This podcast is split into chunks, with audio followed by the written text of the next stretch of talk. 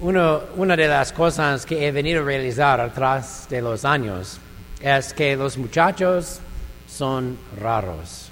Los muchachos son raros, ¿verdad? Yo tengo muchas razones para llegar a esta conclusión, pero, en, pero uno en particular, en particular me destaca hoy. Es un comportamiento particular de los muchachos en el que muestran y comparan fácilmente heridas abiertas o cicatrices entre sí, ¿verdad? Lo hacen especialmente cuando la historia de cómo esas heridas o cicatrices se obtuvieron es, es algo de lo que estaban particularmente orgullosos. ¿verdad? Mientras que la mayoría de nosotros miramos a uno de sus heridas abiertas y nos sentimos disgustados, un muchacho diría que, cool, right? Mientras el muchacho con la herida contó cómo obtuvo esa herida mientras intentaba saltar entre los brazos de un árbol como los monos que, que él vio en el zoológico. Su herida, lejos de ser una vergüenza por haber fallado en su intento de imitar a un mono, se muestra como fuera una insignia de honor por haber intentado algo aventurar- em- aventurero y haber sobrevivido. Sí, es verdad, los muchachos son raros. Hoy en nuestra lectura del Evangelio contamos que cuando Jesús apareció a los apóstoles en la Pascua, les mostró las heridas en sus manos y en su, su costado. Al escuchar de nuevo este pasaje, casi dos mil años después de que fue escrito, la extrañeza de esta situación ya no nos puede expresar extraña. Más bien nos hemos acostumbrado a la idea de que el cuerpo resucitado de Jesús retenía las heridas de su crucifixión. Y tal vez incluso pensamos que esta, que esta demostración de sus heridas es como los muchachos, que muestran sus heridas como insignias de honor. Para los discípulos, sin embargo, toda esta experiencia fue extraña, aterradora y también chocante.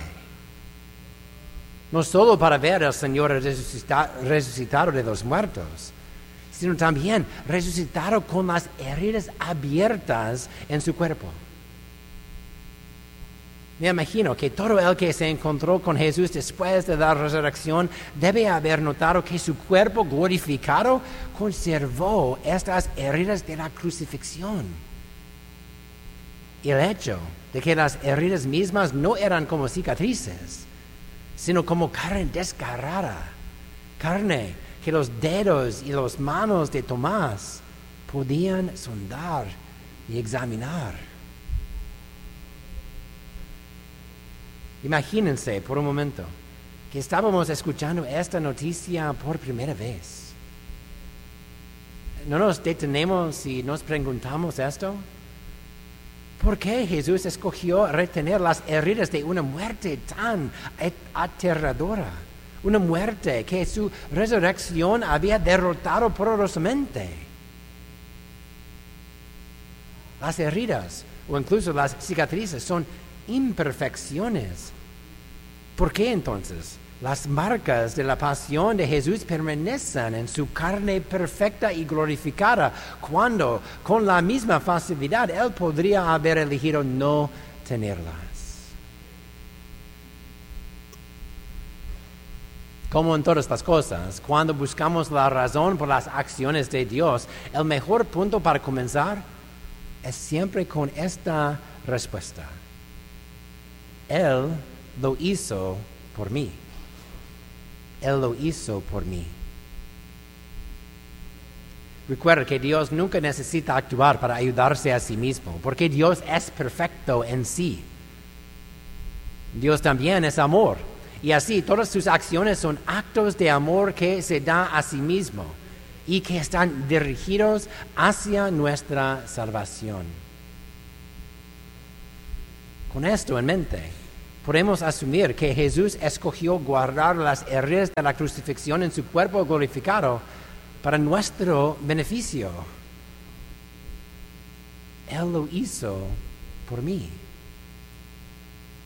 Y esto, por supuesto, plantea la siguiente pregunta. Si Jesús hizo esto por mí, ¿cómo me ayudó, me ayudó a encontrar las heridas de Jesús resucitado, como lo hicieron sus discípulos? Hay algunas razones. Primero, las heridas de Jesús son una prueba de su identidad.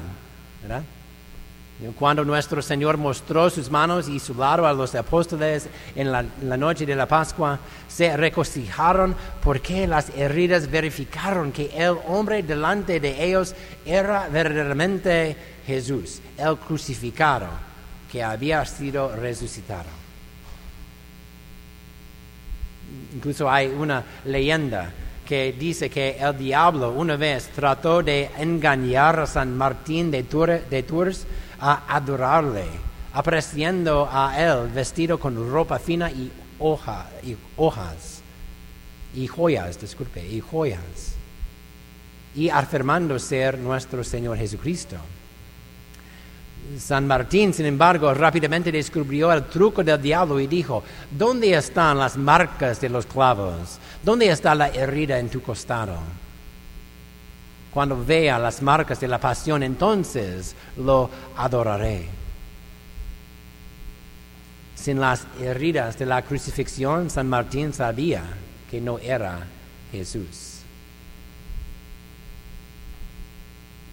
Sin embargo, las heridas de Cristo resucitado son más que un medio de identificación. Más bien, son parte integral de quién Él es.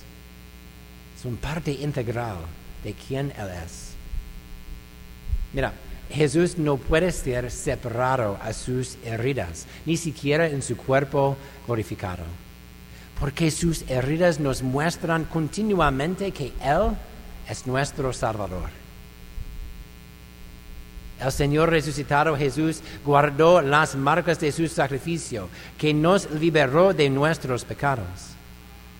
Él llevó en su carne resucitada las marcas que demuestran que Él también conoce íntimamente nuestro sufrimiento físico y emocional. Y a través de su victoria, que nuestros sufrimientos pueden transformarse en un medio de salvación para nosotros y para los demás.